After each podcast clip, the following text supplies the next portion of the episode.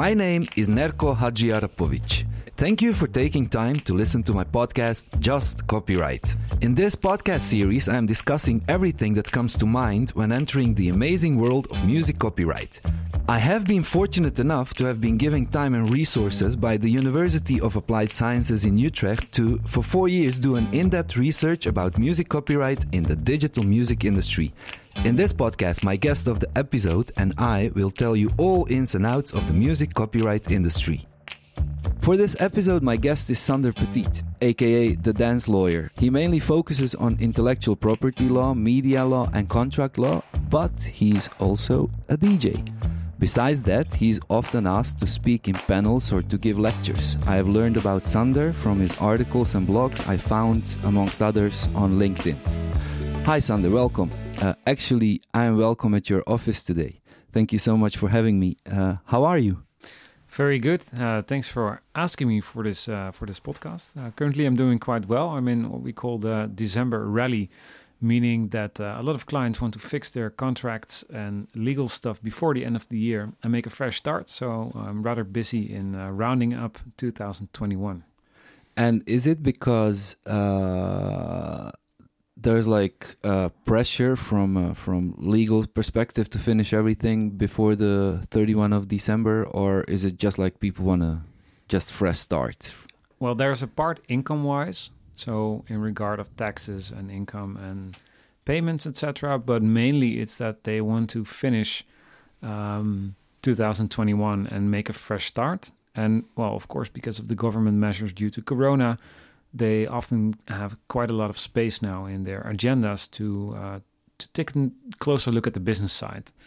Um, and as we have just had another press conference with another heavy lockdown, um, well, I think after that moment, people just start thinking like, okay, what are we going to do? How are we going to improve the legal game and the contracts we have in the new year? And um, yeah, they would like a fresh start. So yeah, and and maybe also uh, because there's a shift income wise from performing live, for example, to maybe releases and copyright and neighboring rights? And... Yes, definitely. The the income is totally absent at this moment from bookings.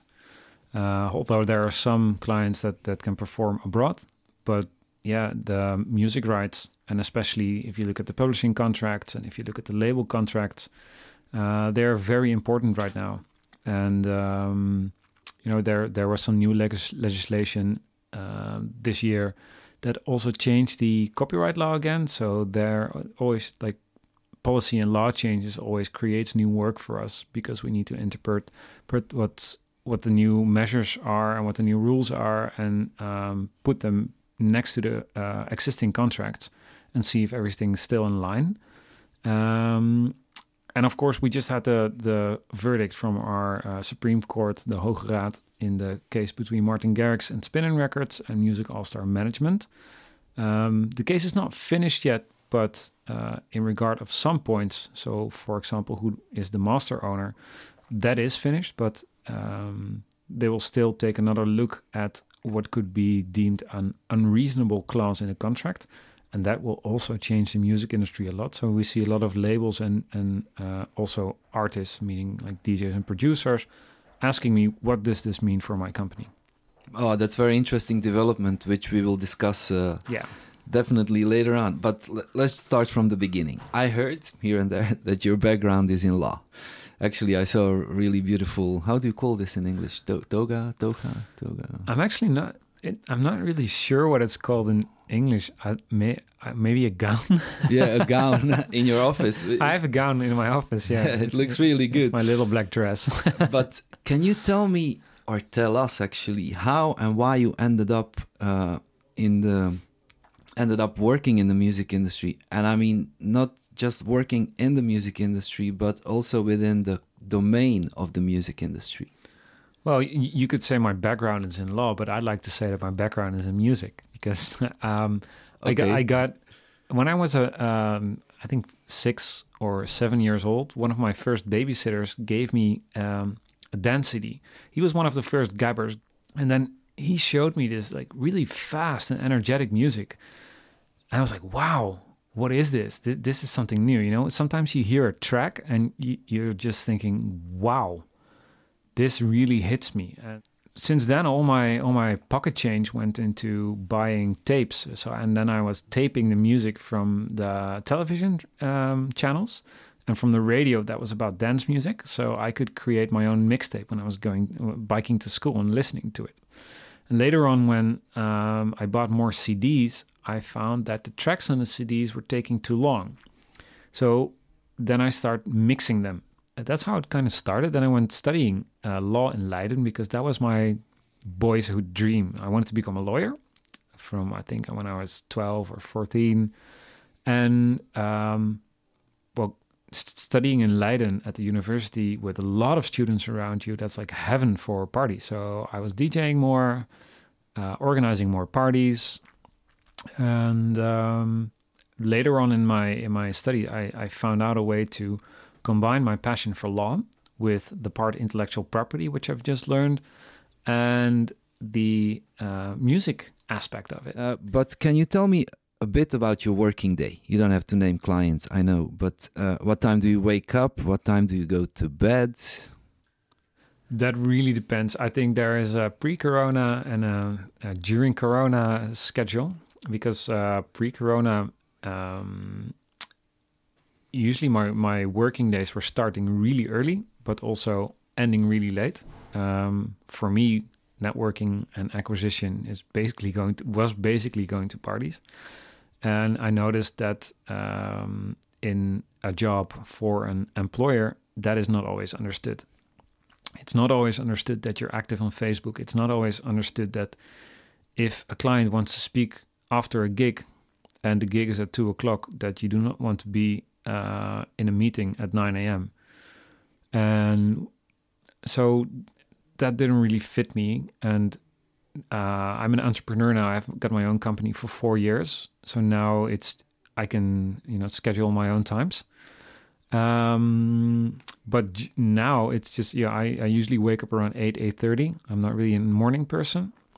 Depending on the weather, I either go for a run or some meditation or maybe some yoga. And then I go, t- um, I check my mails so they can like simmer in my head and I can see what my day is going to be uh, be like. Usually on Monday, uh, I make my planning for the week, and I evaluate the planning each morning, um, just to see you know what's going on, that I'm ready, that things do not come as a surprise. Uh, take a shower, hop on my bike, or either work at home. Uh, and tell me, uh, talk, working in, the, in in this domain, what is your most positive memory from the last, let's say, five to ten years, like professionally, like one of the successes or one of the moments that you really felt good about your profession or the work you chose to do? Wow, that's a difficult one. Um, I think creating a mom- creating a moment of rest and and um, for my clients that that they that they know that their legal stuff that they do not feel comfortable in in doing is at a person they trust, and that level of trust is very rewarding for me. Um, that and if you can um, really make something clear that you sometimes you just see a spark if somebody understands something and i've had clients whose parents tried it and financial advisors tried it and previous lawyers tried it and everybody tried it and that light never went on. And after one meeting the artists and my client said i want to do this every week. I finally understand what they mean. That is something that that's for me is like yeah I want to help you, man. I want to I want to help you progress your career and make you more aware of what you're doing and make you more feel more confident about the business side. Because let's be honest, a lot of creatives they don't want to touch the business side. It is scary. It is it is scary. I mean, I, I recognize it because when I started my own company, what should I ask for my services and am I worth it? And I don't want to uh, hang a number to my creativity. I don't want to. I don't want to be a sellout. I know it, it that is that are, those are difficult questions, but they are easier if you see what the contract says and how you feel about how you secure uh, secure feel about negotiations and saying this is not enough, this is not fair, instead of just signing it because you know. Uh, and I, I I think those moments really helping somebody else, um, yeah, putting them in their power and their flow. That I cannot pinpoint it to one moment, but if if you ask me the question, that pops up in my mind. That's that's what I like to do. Uh, what what what is the most striking development within the music industry of the past, let's say, ten to fifteen years, according to you? Um, streaming. okay.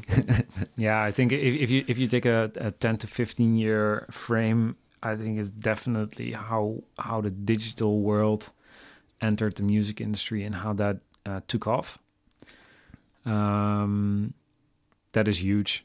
The the um, the reach of music and also the the type of uh, type of fragmentation of rights is important in that regard.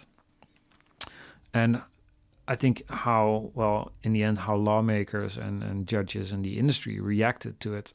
Um, that is also an important thing, of course. But if you take it back, yeah, it. I think it's streaming changed so much. Today, I would like especially to address justice of the music copyright or fairness from two perspectives. Um, and I know justice and fairness are two different kind of things, but anyways, you can choose any any one of these two just copy just music copyright or fair music copyright. But from two perspectives. One is the rationale and the other one is perception. So maybe we can start with the first one. Uh, what is in your opinion a rationale and the and the fair system of music copyright where all players are maximally satisfied? Does it exist? I think the rationale of copyright is that they created protection in order to promote creativity. And that is the balance that should be found. So if you're protecting too much, you limit creativity.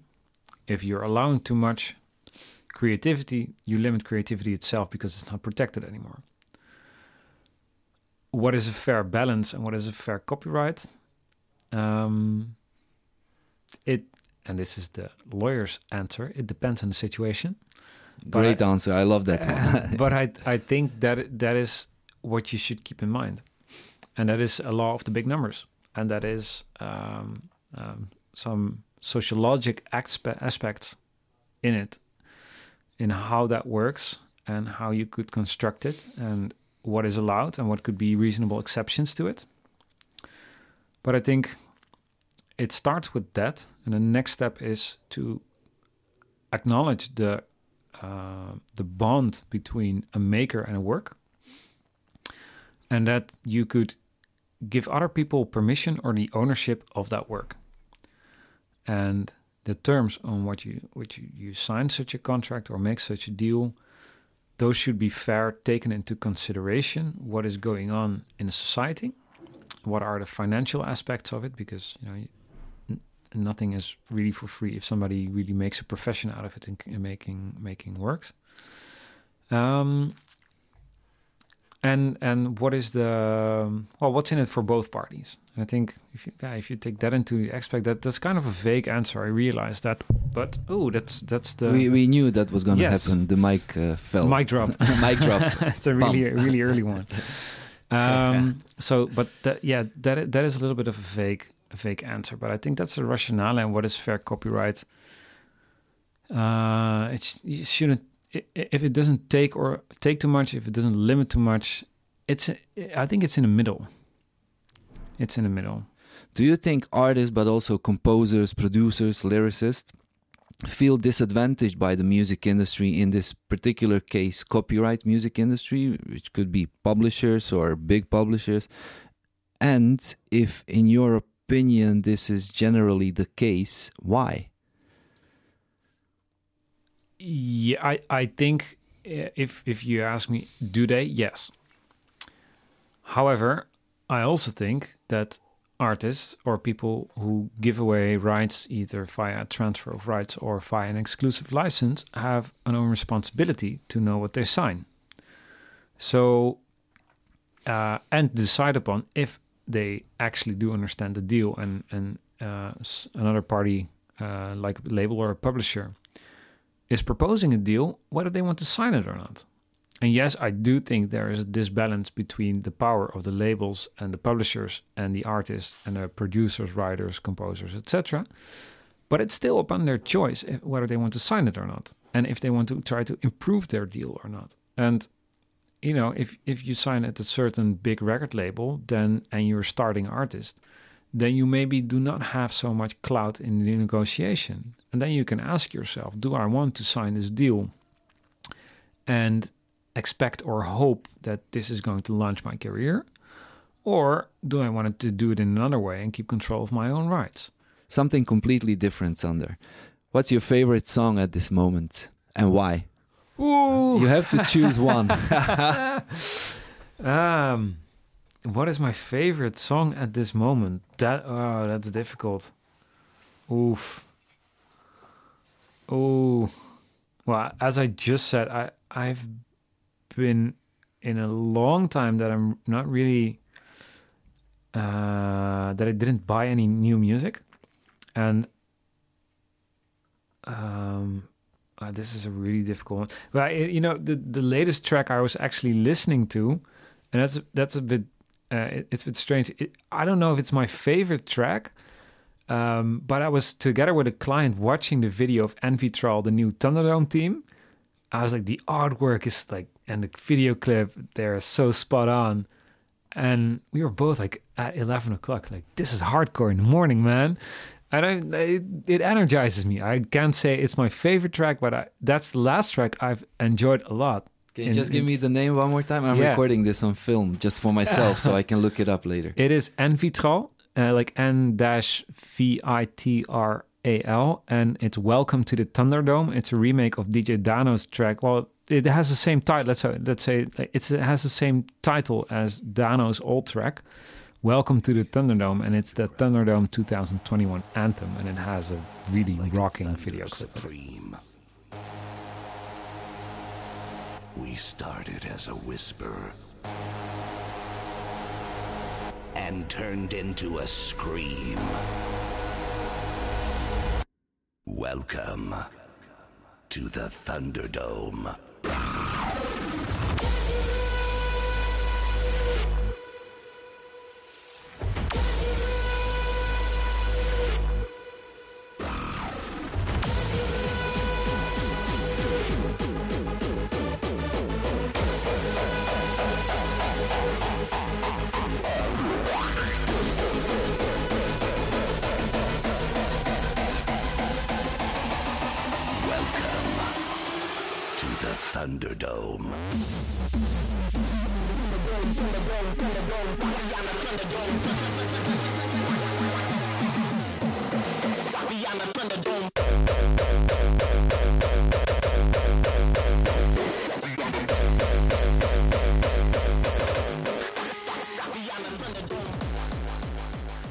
Uh, so, what are your thoughts on, on big tech companies who use music? Uh, you know, I mean, not particularly Spotify, but mainly Google, TikTok, Instagram, Facebook, uh, YouTube. I think YouTube is actually the the the biggest streaming music streaming company in the world.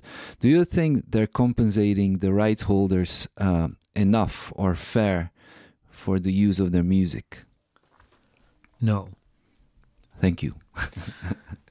uh, that is the short answer. The long answer is they are working on closing the value gap between uh, platforms where people could put user generated content on.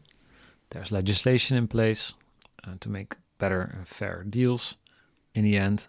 And I think there, what, what people sometimes tend to forget is that before um, those platforms pay something to an artist, there could be a label also claiming a part.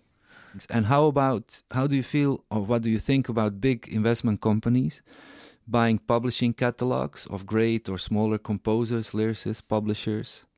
which is a huge trend with Bob Dylan and who not. It's a yeah. huge trend. Yeah. Um, I want to be transparent in in this that uh, I do purely out of interest have some stocks in some of the investment companies, uh, but also in Universal and and uh, Warner. So I'm not totally objective in this.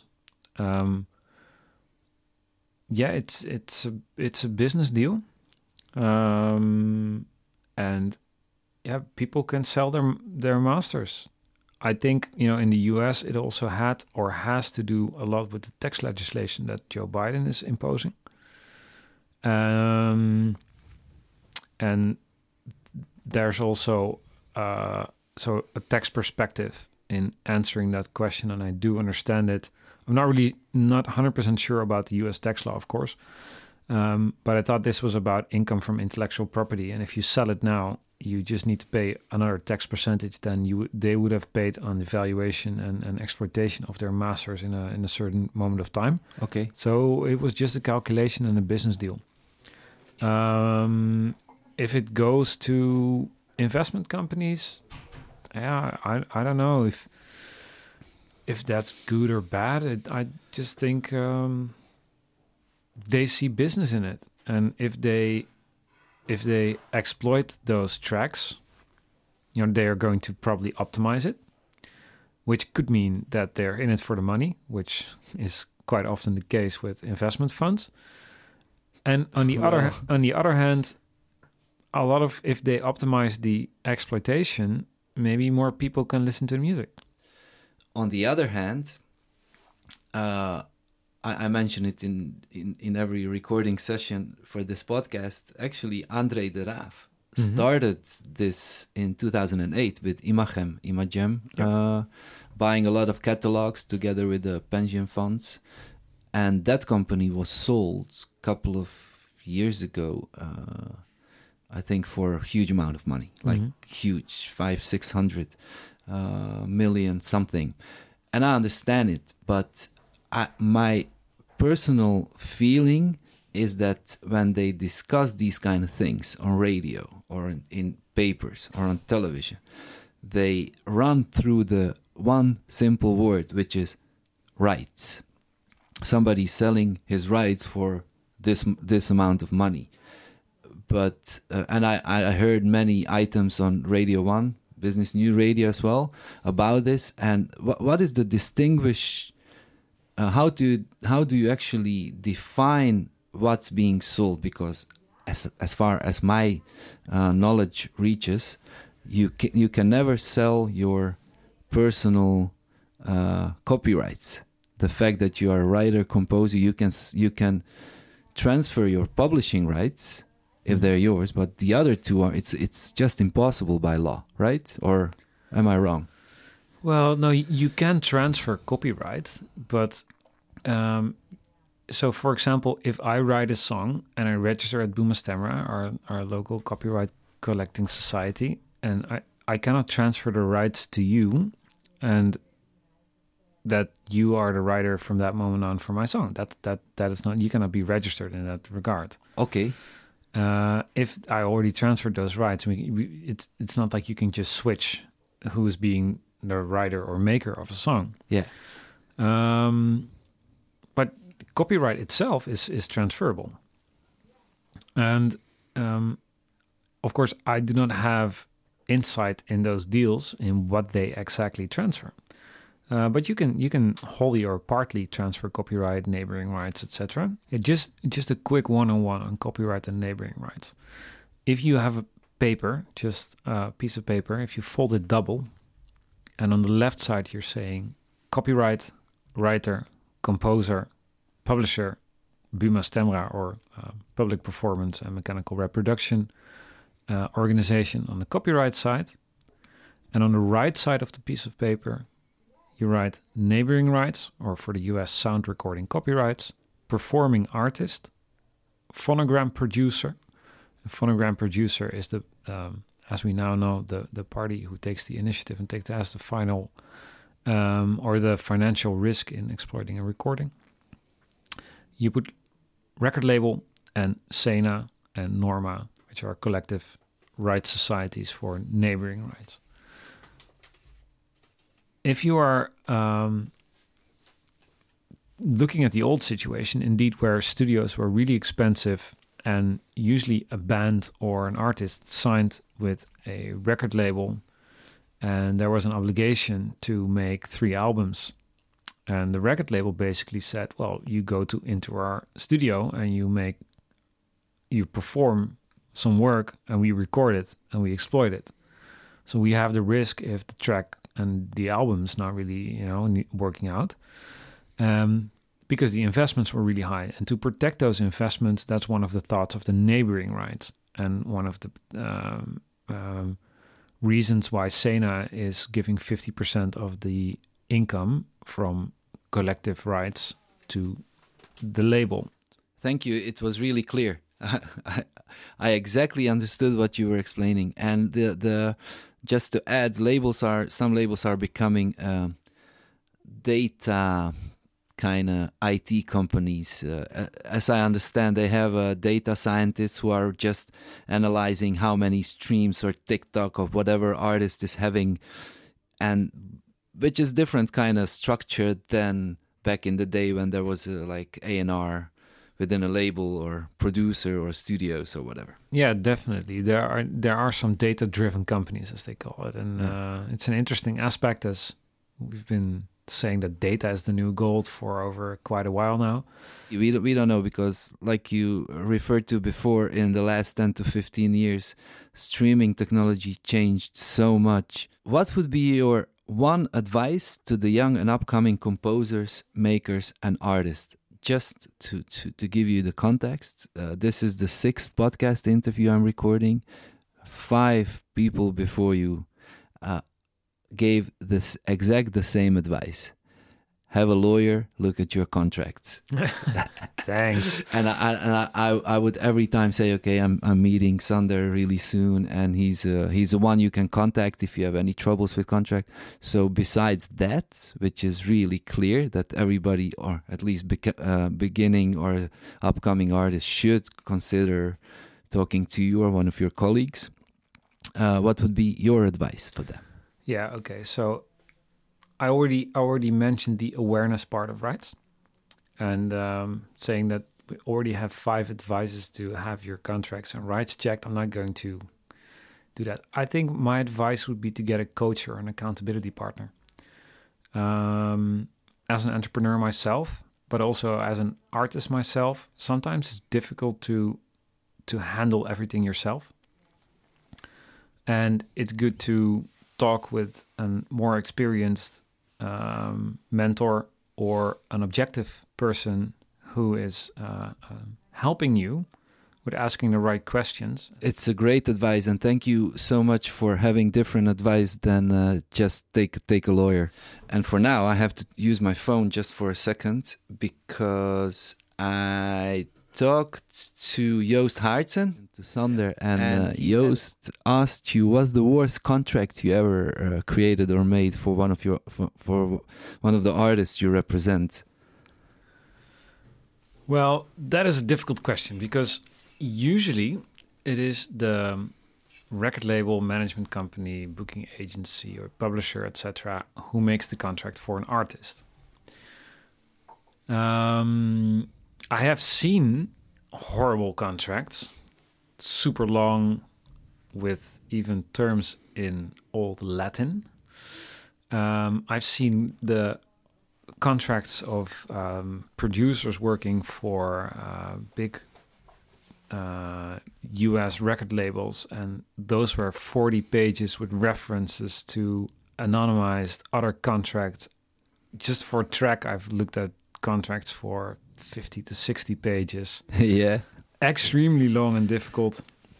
Um, but the most horrible contract I've drafted for an artist, yeah, to be honest, I cannot remember uh, a contract that I've drafted for an artist that was horrible. Or if the artist is my client, you know, because then I would draft a good contract for the artist. I will never draft a horrible contract for the artist if, the artist is my client. Well, thank you. It was a really uh, uh, uh, interesting answer to a little bit vague question, but I think we the, the answer was was really uh, hitting the spot. Uh, do you maybe have a question for my next guest? And he's uh, his name is Haris, but his artist name is Lajik, and he actually had two pretty big uh, mainstream uh, hits right now. One with Ofenbach. Uh, I think that one is called Wasted Love and the other one is with Lucas and Steve. He's a composer but also singer, and he just released a track in Germany which is called "Sick Love" together with Eli, a German artist. So he's composer, producer, artist. He's like a lot of things.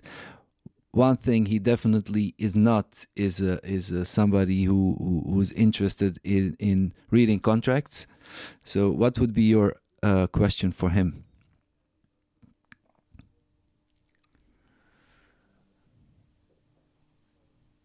how would you like contracts to look like? Oh, that's a really good one. Oh, thank you. Because I think he's signing a lot of contracts. He he used to he won X Factor in the Netherlands actually, and then he was signed to uh, I think Eight Ball or Sony for his uh, label stuff, and publisher was I think BMG, whatever. But now he's just signing everything on a title track uh, deal kind of basis and I think he likes that. So it's a really good question. I'm really yeah. My question is in that, in that case really broad. It could be yeah. anything. So yeah, I'm currently exploring visual contracts, or you know, should it be should we use color, like in the headings? Does that you know for me in the in the grip book I just told you, I love it that there are orange headers because it breaks the text for me and it makes yeah. it visually scalable in what I'm going to read. Those are like small things, but you know, I don't draft contracts for me. I don't you know, I don't do it for that reason. So I'm drafting it for the people who need to sign it that it's easier to understand and I'm trying to make something that other people like to sign. Um, but it could it could be anything. So I will ask him. Yeah. Yeah. Uh, so any final thoughts? No.